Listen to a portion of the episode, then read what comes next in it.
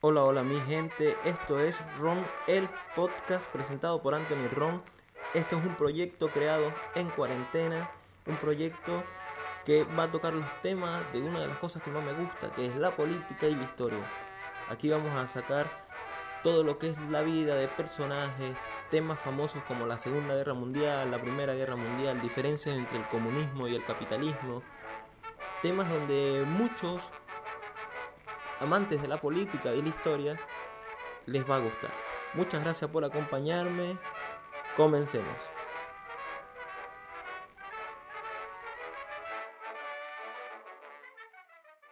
Haces a Dios que vengo condenando por igual los abusos del comunismo y los abusos del capitalismo. A medida ellos avanzan en sus luchas con sus mismos errores, el hombre del mundo se va dando cuenta que ninguno de los dos traerá la solución ni la paz que la humanidad anhela. El discurso que acabamos de escuchar es un discurso de uno de los hombres más amados y odiados de la política argentina. Un hombre del cual su partido referencial lleva su apellido. Juan Domingo Perón. Sus seguidores se hacen llamar peronistas. Y en el día de la fecha, en esta Argentina actual, muchos intentan casillar, encasillar su tendencia política. Muchos dicen que Perón era de izquierda, que Perón era de derecha, pero están muy alejados de la realidad. Perón se determinaba a sí mismo como un tercer posicionista. ¿Qué son los terceros posicionistas? Bueno, esto es solo un término que ha sido aplicado a la política buscando enfatizar la posición contraria ante el comunismo y el capitalismo, que en el contexto histórico de la época del presidente Juan Domingo Perón y su llegada a la política 1943 a 1946, el mundo se debatía entre la Segunda Guerra Mundial y la separación de dos mundos. El mundo marxista, eh, llevado por bandera soviética, y el mundo capitalista, llevado por los Estados Unidos de América. La tercera posición se declara antimarxista y antiliberal, los dos polos opuestos de la economía, así como utilizar diferente ubicación de los partidos políticos comunes que se denominan entre izquierda y derecha. Varios partidos que han reclamado esta, calificación ha sido el fascismo de Benito Mussolini y las políticas provenientes de corte nacionalista. Y ahí quiero ir. Juan Domingo Perón llega al poder en 1946, bajo un sufragio, bajo elecciones, luego de que Argentina pasara una dictadura que llegó en golpe de Estado en 1943, de la cual Juan Domingo Perón estuvo muy cerca. Se dice que la dictadura de 1943 era de extracto nacionalista y muchos historiadores dicen que Juan Domingo Perón pertenecía a una logia llamada Logia Militar de los Tenientes. Eh, Juan Domingo Perón empieza su carrera militar siendo, siendo muy joven, la cual lo ayudó a, tener poder de mando, una buena oratoria. También fue profesor de historia en la Academia Militar.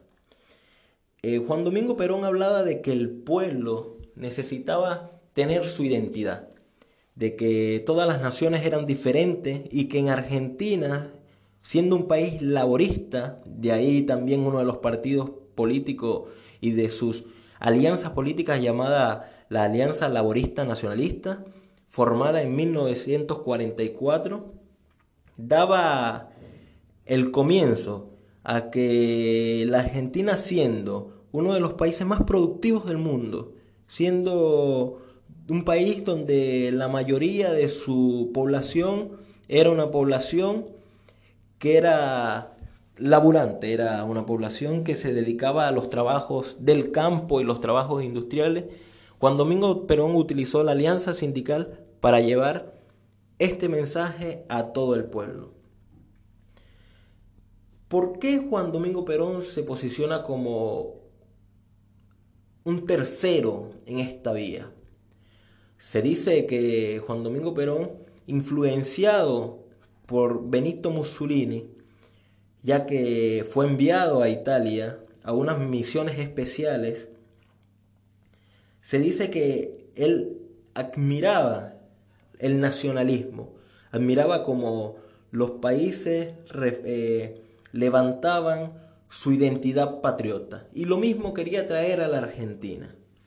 Una Argentina llena de inmigrantes, una Argentina donde estaba buscando su posición en el mundo, donde no quería encasillarse en ninguno de los establishments eh, para esa época, Juan Domingo Perón viene en 1946 con otra idea, con la idea de reformar, de hacerle un frente a los liberales y de hacerle un frente a los marxistas.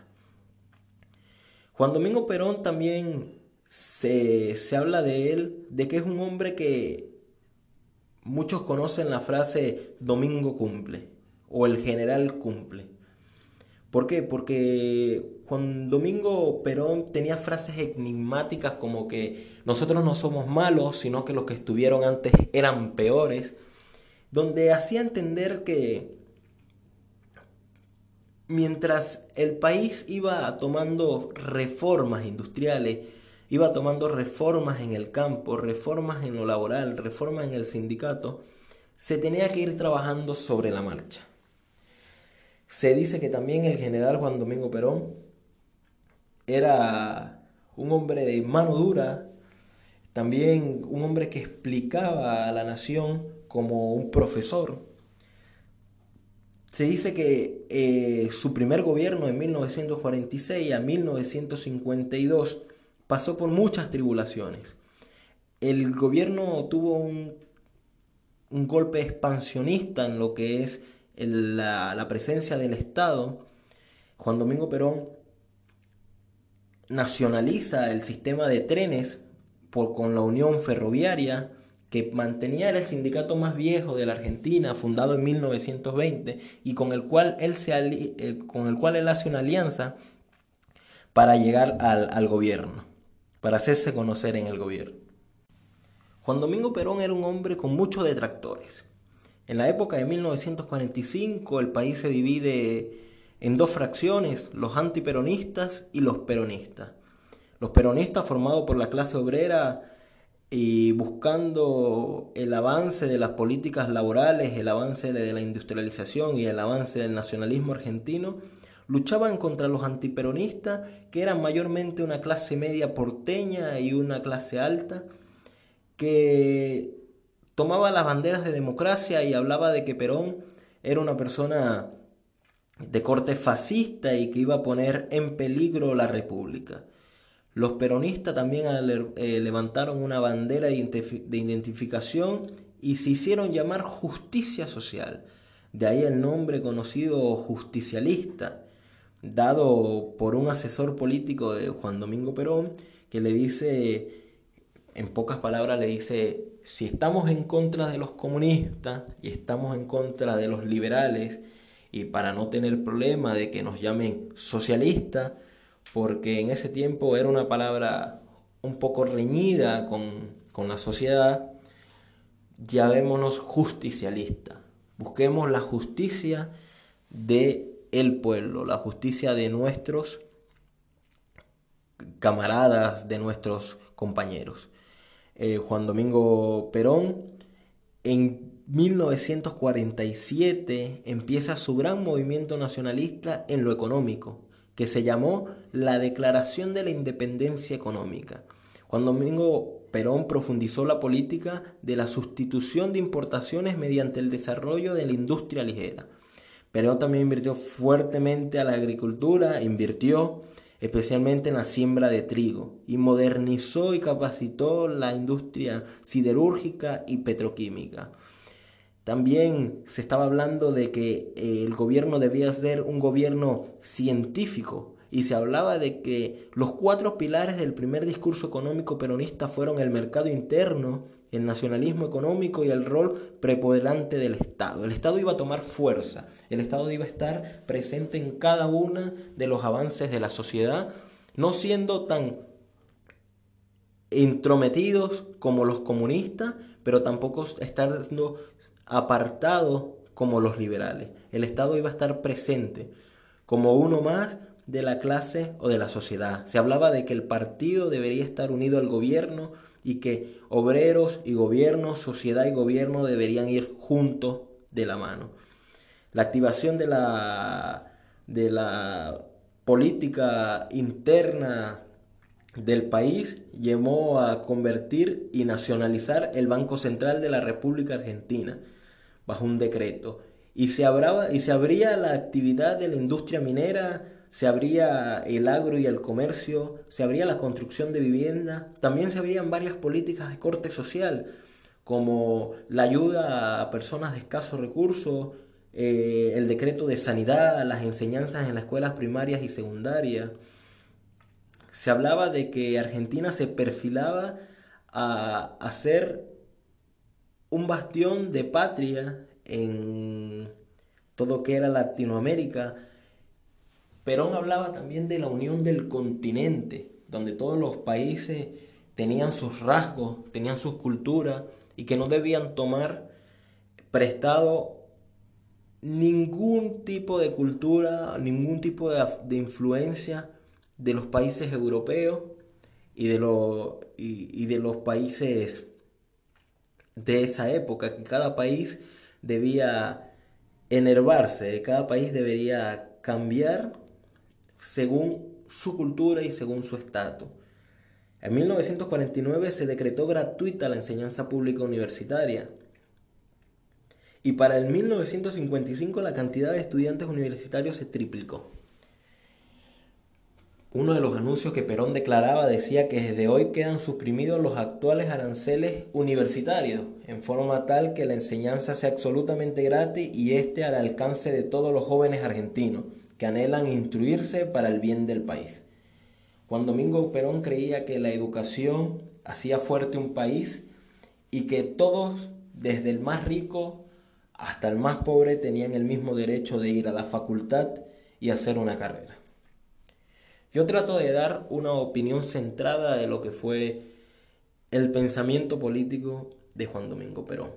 Muy diferente al pensamiento político peronista que hay en la actualidad, ya que hay diferentes ramificaciones donde unos se llaman peronistas de izquierda, otros peronistas conservadores y otros peronistas de derecha o liberales. Juan Domingo Perón traía una, un pensamiento que durante la época, durante las circunstancias, durante el contexto vivido del siglo pasado, de 1943 hasta el culmino de su gobierno, era válido.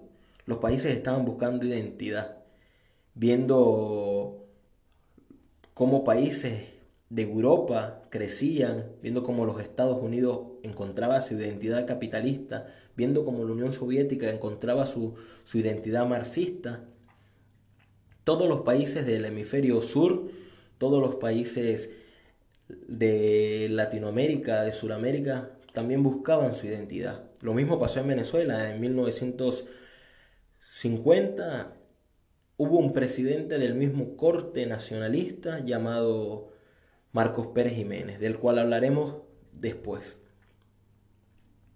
Juan Domingo Perón lleva a cabo muchas reformas sociales pero también la presión del, mundo, la presión del mercado internacional, la presión del libre mercado, trae a la Argentina el efecto inflacionario, que va en contra y es el enemigo número uno de los presidentes, que es mantener una economía estable. Argentina presenta en el año 50 su más alta crisis inflacionaria llegando a un 38%, la cual pone en, en la cuerda el gobierno de Perón. La opinión que quiero dar es una opinión objetiva, no quiero ni enfatizar el fanatismo al general Perón, ni tampoco ser odiador del general Perón. Tuvo cosas buenas y malas, como todo político y como todo gobierno. Sabemos que los países tienen ideales y que los países se deben a su forma de ser y a sus estilos de gobierno. El general Perón fue víctima de un golpe de Estado en 1955 después de una pugna y una fuerte pelea con partidos radicales y con la Iglesia Católica. El presidente Perón es exiliado a varios países y termina en España, en la España de Franco. 17 años más tarde vuelve a la Argentina a empezar y terminar su tercer periodo. Su tercer periodo presidencial fue muy corto, ya que muere el presidente Perón en el año 73. En el año 74 eh, muere en Buenos Aires. Y ahí empieza el sube y baja, las diferencias políticas entre los peronistas, salen las teorías peronistas y el peronismo del inicio o el peronismo de Perón queda dividido. Podemos ver que Perón fue un hombre con sueños y con ideales, fue un hombre preparado, como todos. Por eso cuando empecé el video dije que era el hombre más amado y odiado de la Argentina, porque marca un hito en la historia de fundación de partido político, de cambio de pensamiento, de estabilidad e inestabilidad para el pueblo. Y con esto podemos decir que el general Perón puede ser recordado y estudiado como los fenómenos políticos que pasan en el mundo. Esos fenómenos políticos como Trotsky, Marx, Hitler, Mussolini, Marcos Pérez Jiménez, Franco, o como personajes de la actualidad, Trump, Merkel, que son personas que generan un cambio o marcan una pausa, un hito en la historia.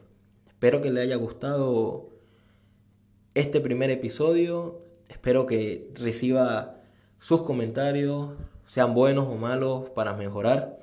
Si me equivoqué en algo, esto es eh, Historia, me pude haber equivocado en algunas fechas, en algunas cosas.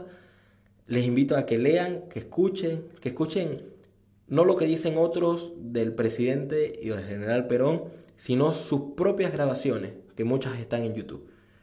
Muchas gracias y hasta luego.